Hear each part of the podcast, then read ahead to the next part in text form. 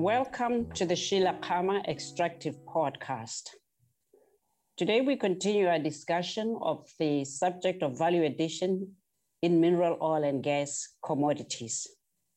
My guest is a Kenyan national, Julius Gatune.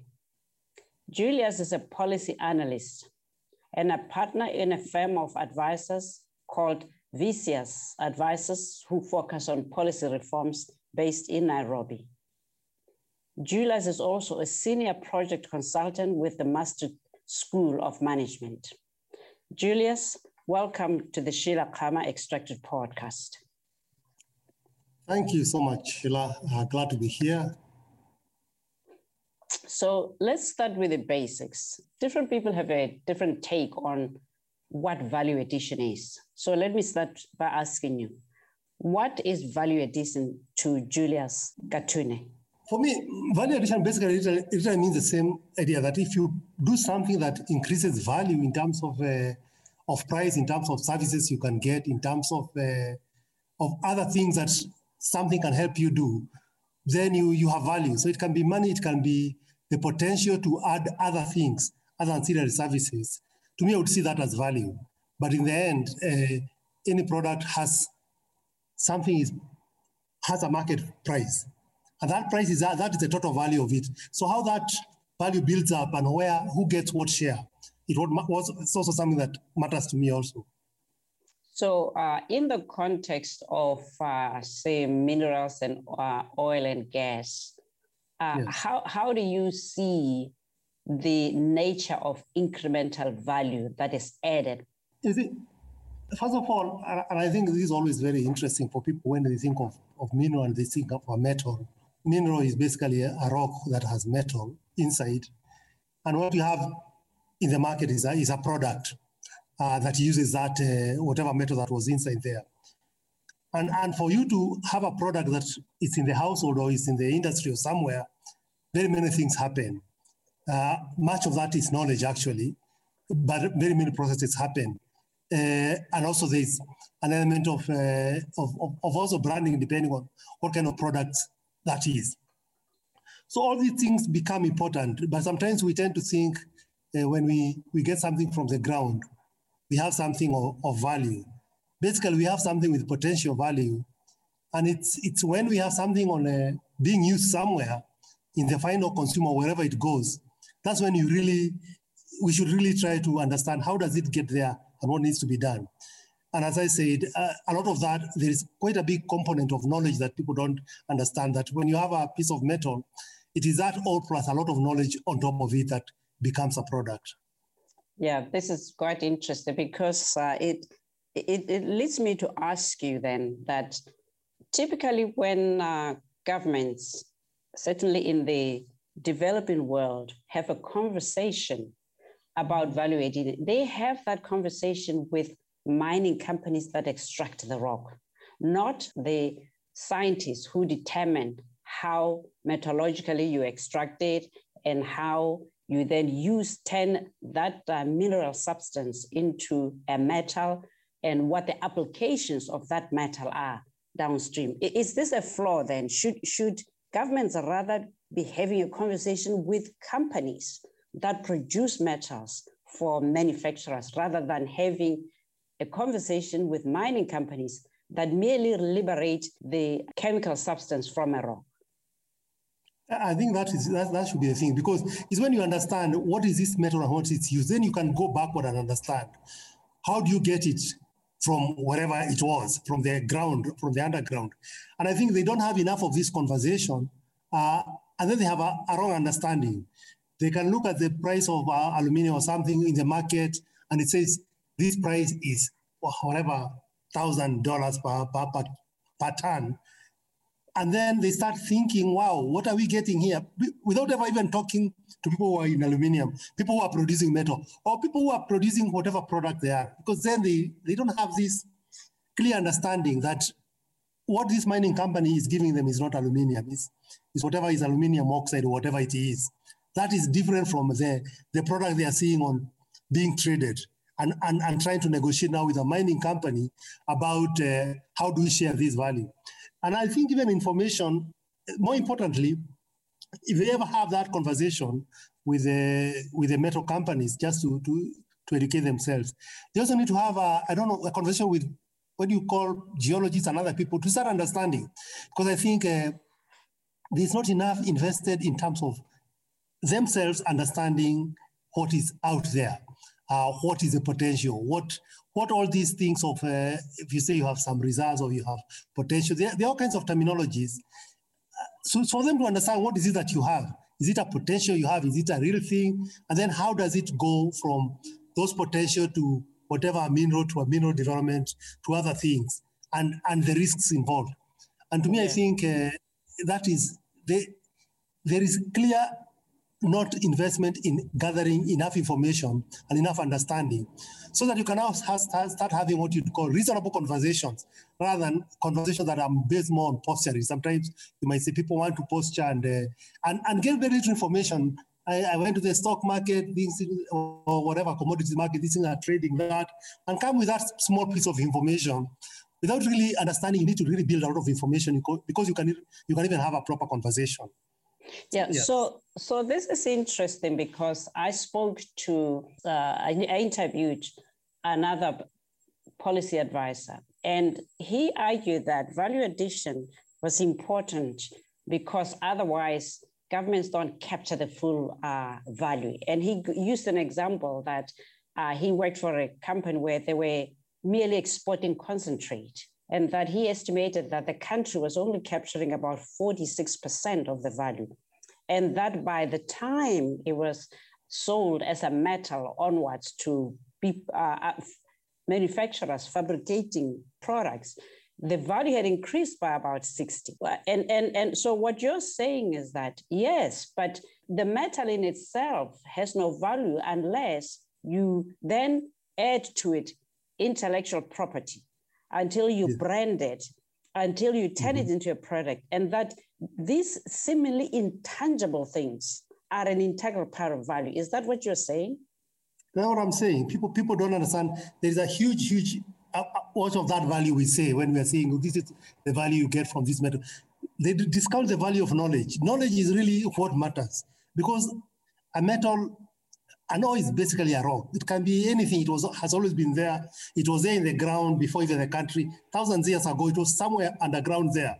It is knowledge that made people understand there is something inside here. It is knowledge that further helps us to understand you can get it and do something with it. And, and I think the whole idea of knowledge is not given enough because a huge amount of that value they are saying it's, it's, it's knowledge. If, if you just capture and separate the value, there is this intangible, what you call the intellectual property, and also other scientific knowledge that might not be intellectual property, and so on. But that is, I think, where we fail. And also the other thing is that people say they lose value. Uh, country where once we we are we are exporting ore and we are losing all this much, you always have to ask yourself, really, as a because you have limited uh, what to say resources as a country, you may want to ask yourself, is your best uh, resource, best use of your resources, is it to, to, to make that metal or is it just to export ore and do something else with that uh, skills and knowledge? You have to ask yourself. Because even if you look at countries like uh, Australia, you would say it's a, a very well developed country. It's a developed country for sure. But they do ship a lot of ore to, to China and other places. It's not that Australia may not be able, if they wanted to, to make steel or something, they would do it. But I'm sure they have done their calculation and said, okay, maybe I may do something else. They do uh, still make skill, they do process some certain metals, I, I, I say. But I think sometimes you also have to, to make the proper calculation understanding. Just because you are taking ore and taking it out there and, and making it, the economics might say, maybe that's the best way to, that might be the best economics given, given what you want to do and what you want to develop. So, so it's a question of yeah, of, of seeing what what makes sense as yeah. opposed to that, this idea of nationalism that we tend to we have to do this and this and this and we have a piece of metal which we can show we developed.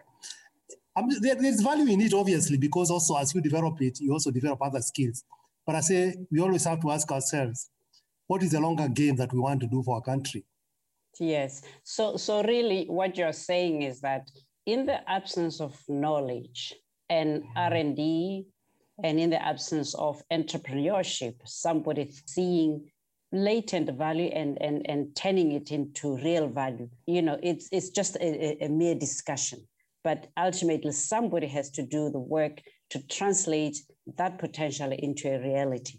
So, how can the narrative be changed then uh, so that it is more aligned to reality?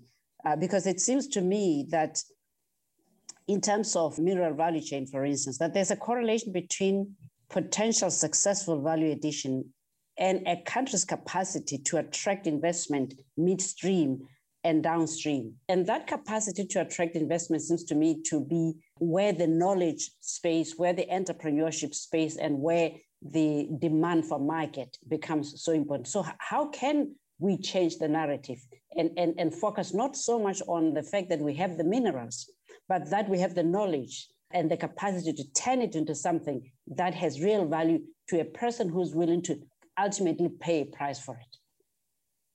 Yes, that is, is a, a, it's a tricky question because a lot, of it, obviously, there is a particular attachment uh, to, to, to minerals and and there has been a story of exploitation that has gone on for a long time, which is part of it is, is true because uh, obviously if you think of African countries, there has been a kind of exploitation based on, on minerals uh, from colonial and whatever. So, so already there is a narrative that is, is very strong and people become very, very nationalistic when they, they, they, they hear this, this topic comes up.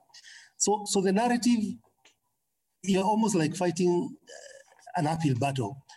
Uh, but we also have to help people to, to understand what is the proper process because I think even you can still do value addition, but the question is, how do you go about it? Because I think what I've done, and I think when I was looking at uh, the, the value addition uh, policy in Ghana and so on, what, what people tend to do is have this reaction that we need to do more. We need to, to have more value addition done in.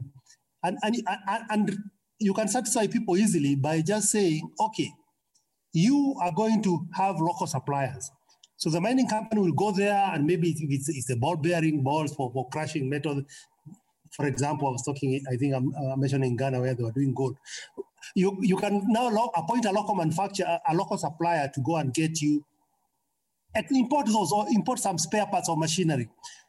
But actually you are killing value because what you're doing, you're creating somebody, a new enterprise here that is going to just basically be an intermediary, basically import what the mining company was even more efficient in importing and putting them there.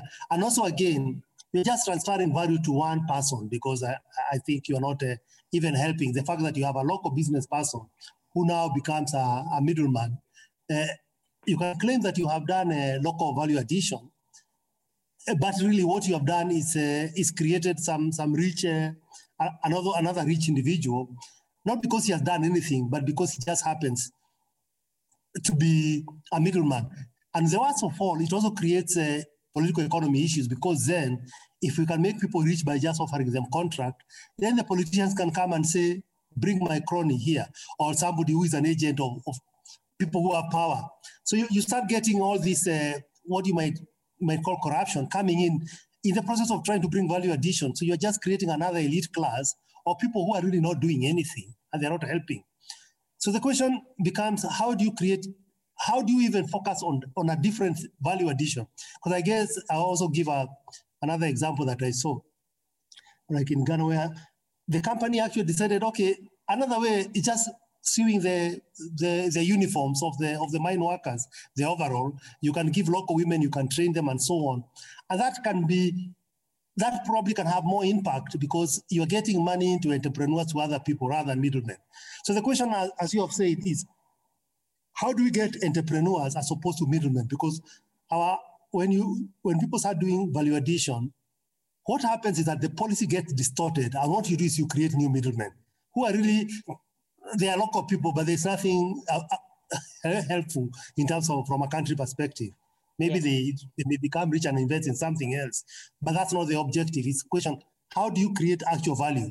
And then you have to start small because these are complex operations. These are a bit more complex things.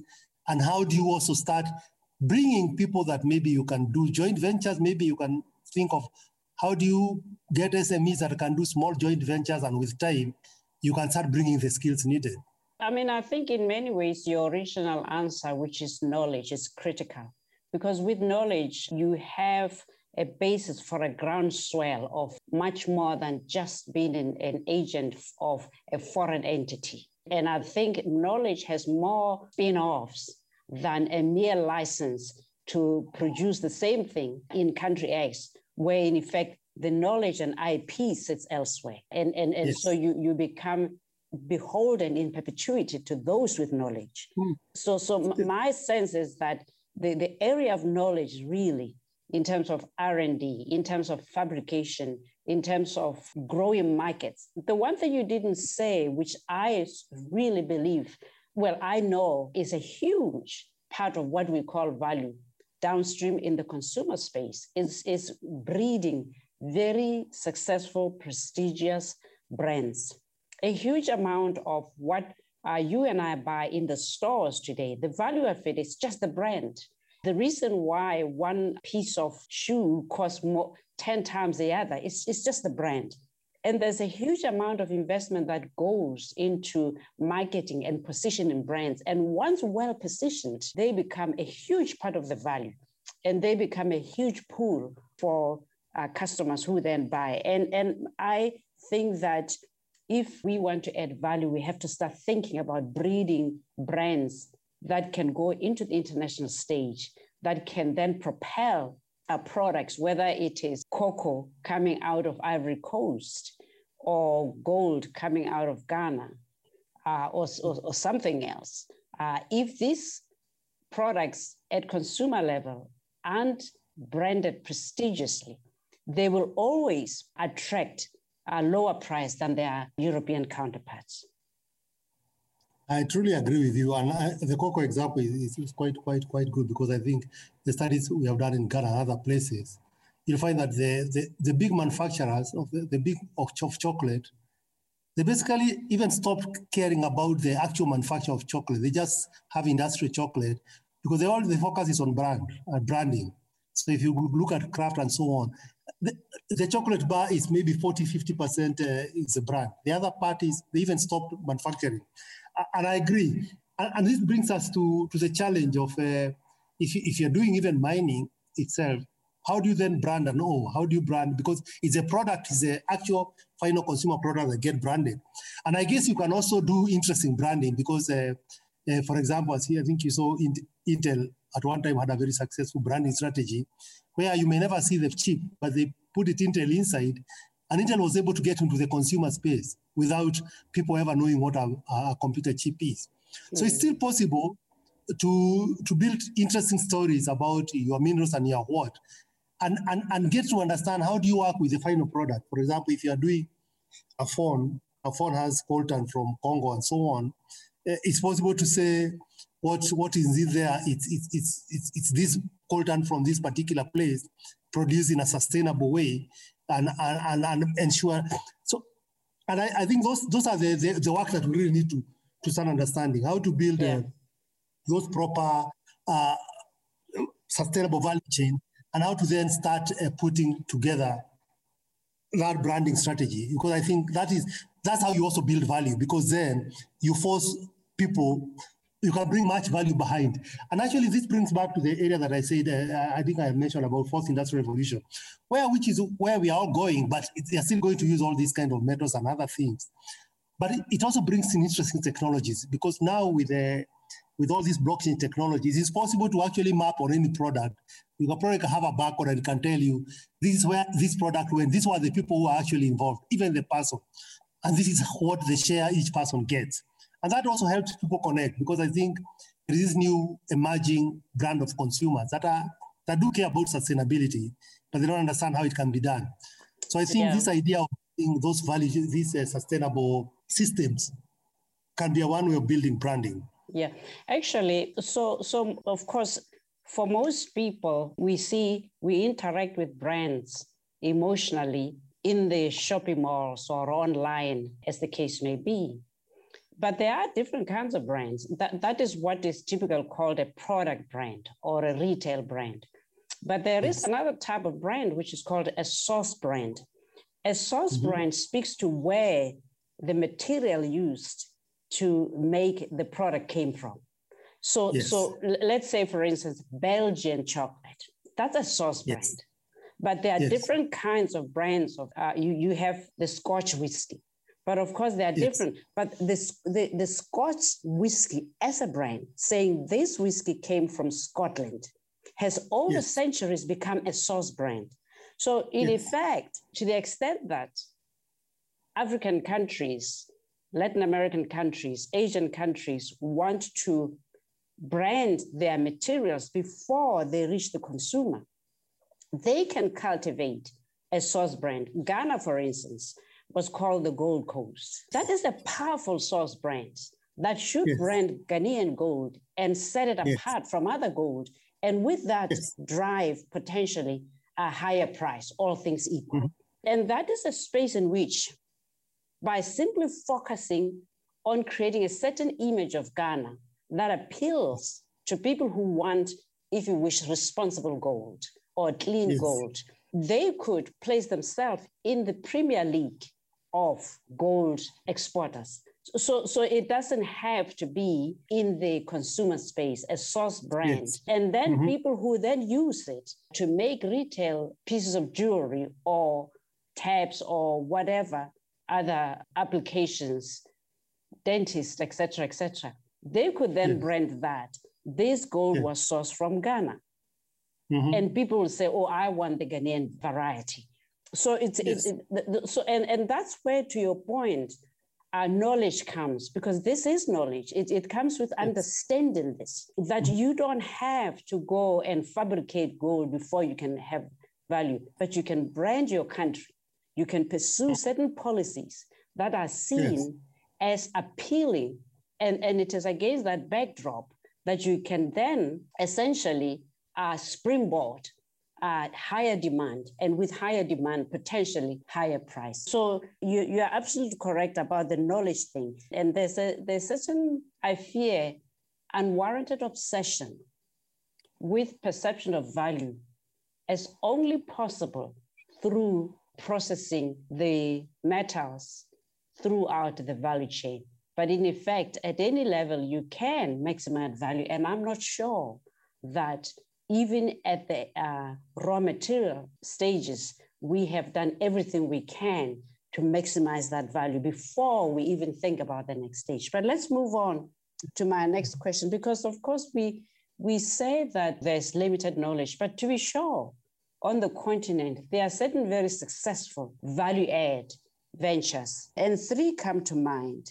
Morocco, as uh, one of the world's largest producer of phosphate, has added value to phosphate going into different products downstream and exporting, including fertilizer to different parts of the Maghreb region, but also to different parts of sub-Sahara.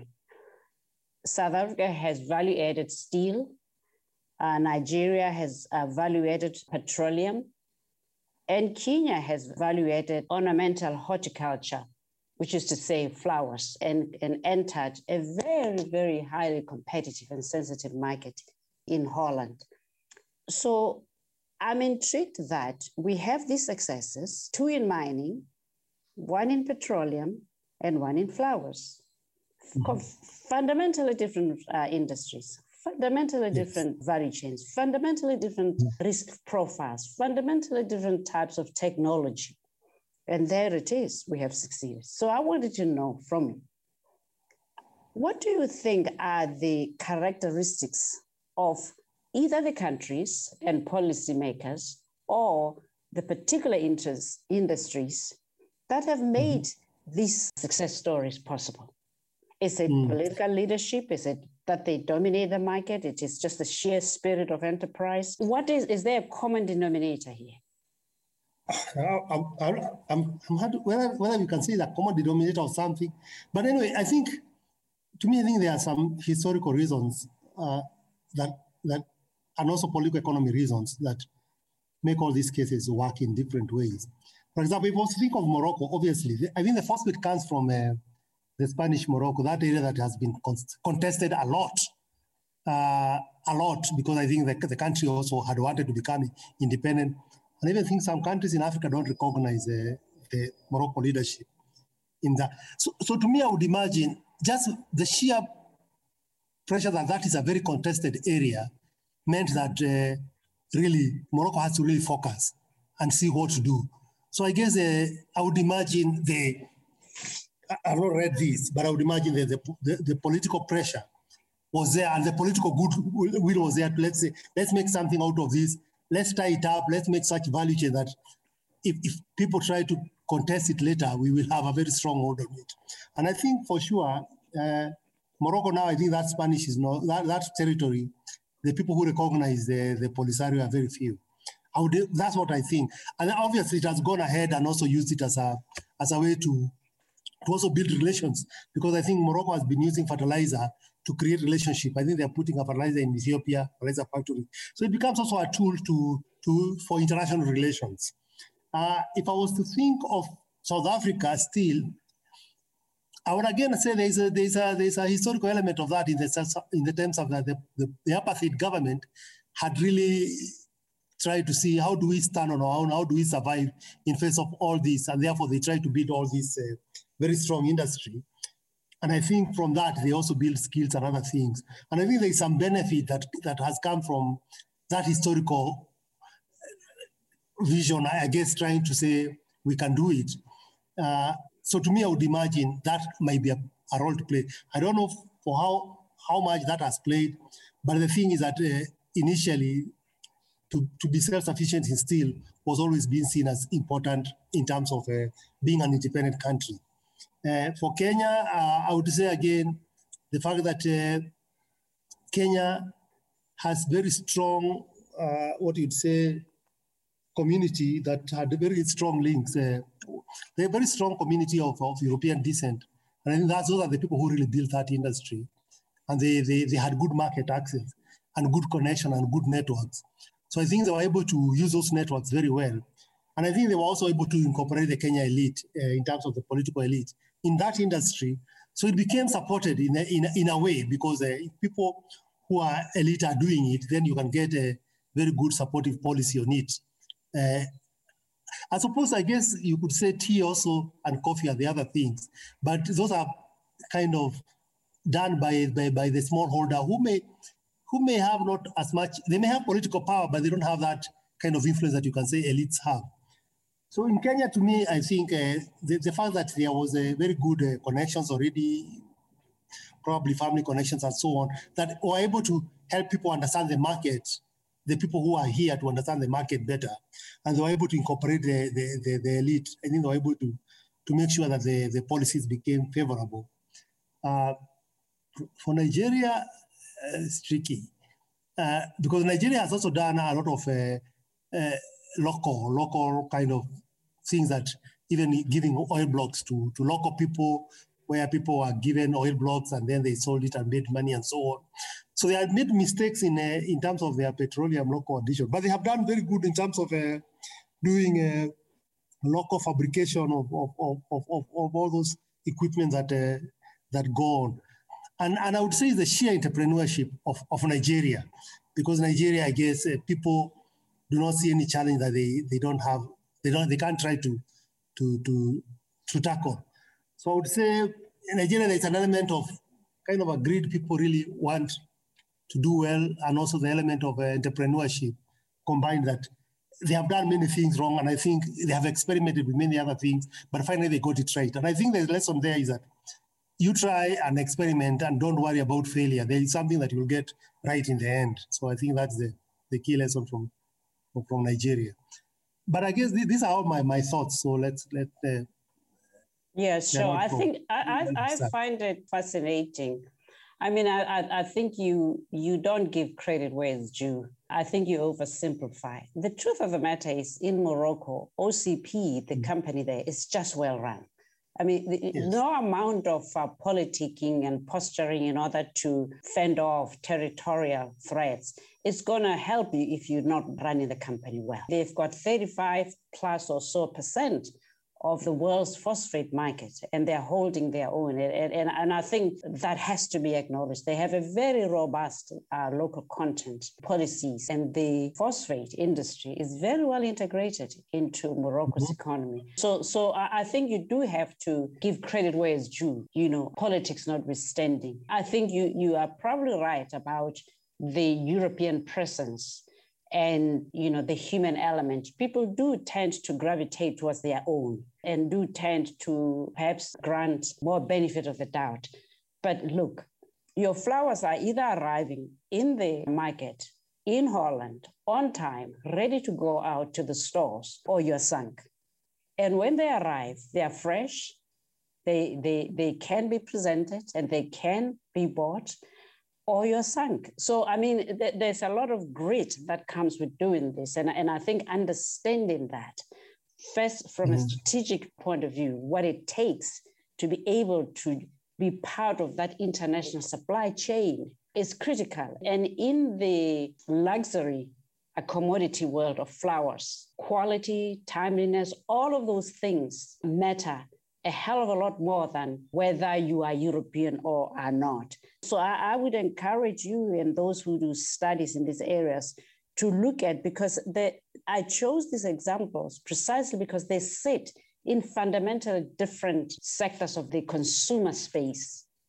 From mm-hmm. steel, which is really in the construction, which you and I benefit from every day, but we never really see the roads we, the houses we live in, and the reinforcements mm-hmm. the airports, the bridges, yes. the high rise buildings. This is steel. Hmm? And yet we never really see it. And then flowers, hmm, which bring a smile to everybody's face. Everybody can relate to a flower. Uh, and then phosphate, which again we never see.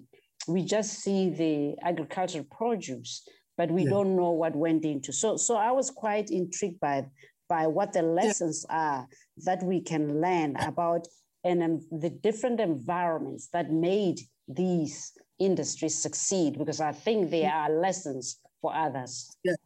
But I think, yeah, Sheila, I have to agree with you. Obviously, companies have to be very one and things have to work. But the question you always ask yourself, what makes things work and not work in other places? For example, mm. if in Kenya, the same country you call Kenya, coffee was, Kenya coffee is valued everywhere, but you can never get enough supply. Coffee has fallen from, I think, from 400,000 tons to like 40,000 tons per year. Yet the, the, demand is there. Yet this is the same country that does flowers. Is it that the coffee are, are, are poorly run? For sure, it's because coffee has a lot of uh, political interference because these are cooperatives. And over time, cooperatives, because by their very nature, even if you are a good manager of cooperative, you, are, you have always have political interference. How do you protect people from, so be able to manage uh, coffee very well. And obviously, we also liberalized coffee and we made it try to work, but it even became worse. Even now, farmers actually uprooted coffee in Kenya. Mm. Uh, tea has been very well run. Actually, tea is another example in Kenya. Tea has gone very well. The, the, the, the, the Kenya Tea Development Authority, which actually was given out of autonomy by government initially.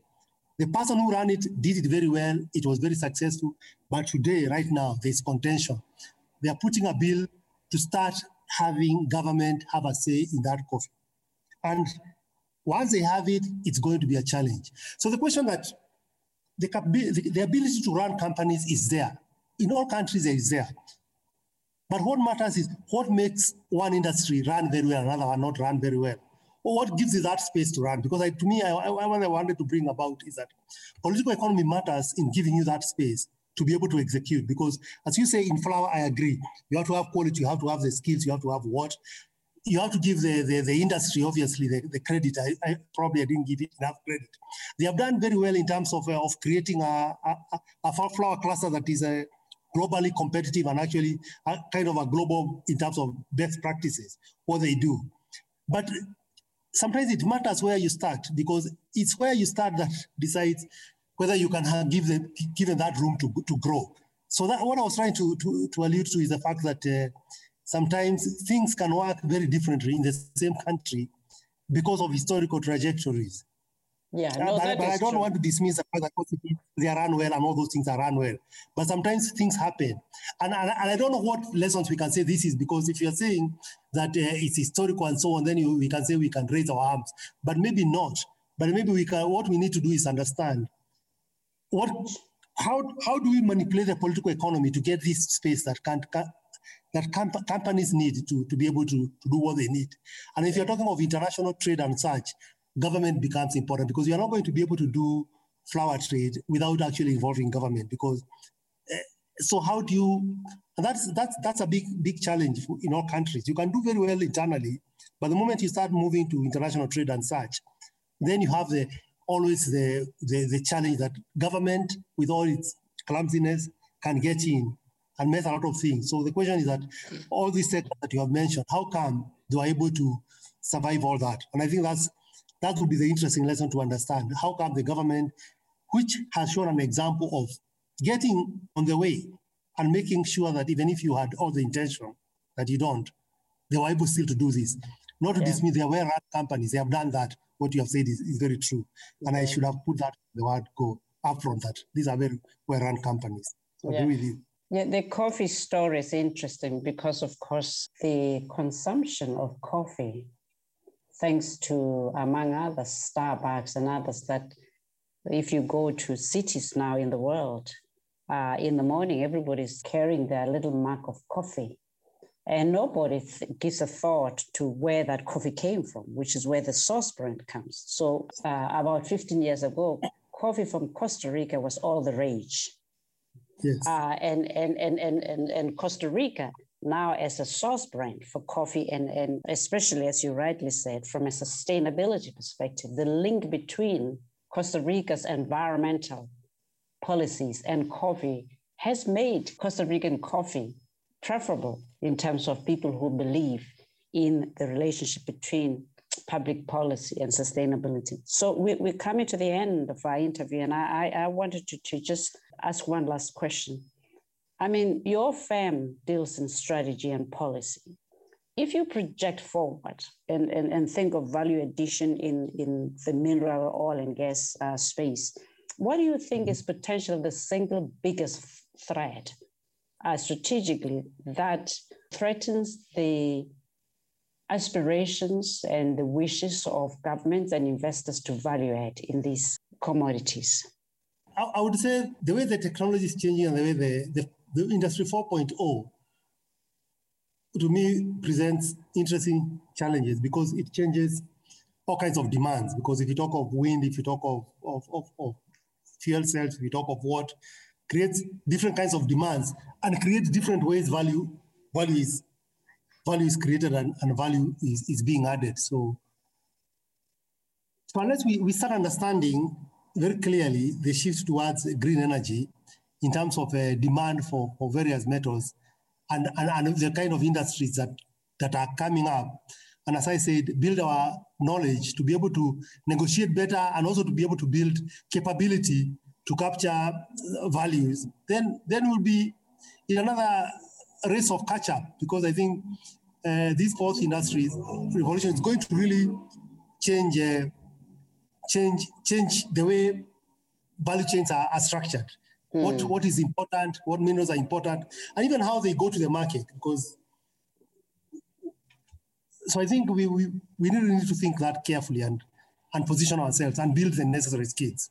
And as you said before, the whole idea of knowledge becomes very important because as we move towards this uh, fourth industrial, information is going to become the more visible, the bigger it's going to be created in terms of uh, information, in terms of things that you do with with those metals and other things.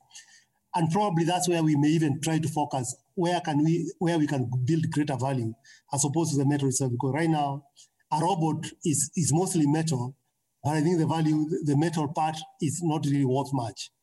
The it is the software, it's the other things, it's the things that you build around it that will matter a lot. So so yeah. I, I think that's me that that is the, yeah. the reason.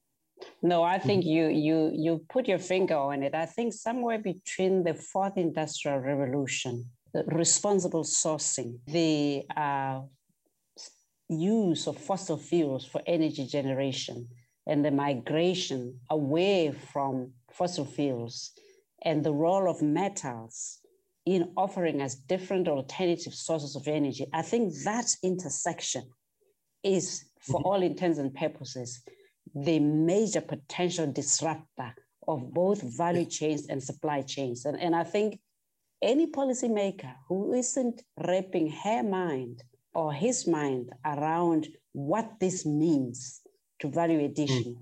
has probably yes. already lost the mm-hmm. context. Mm-hmm. So yeah. I think that is a good note on which to wrap up because yes. I, I shall, in effect, be discussing that particular topic later on in the year. And, and perhaps you can then come back and join us. Other than that, yeah. Julius, as always, it was wonderful speaking with you. And if I'm in your neck of the woods, I'll look you up. Thank you very much for joining me. Thank you very much, Sheila, for having me. It has been a pleasure. Thank you.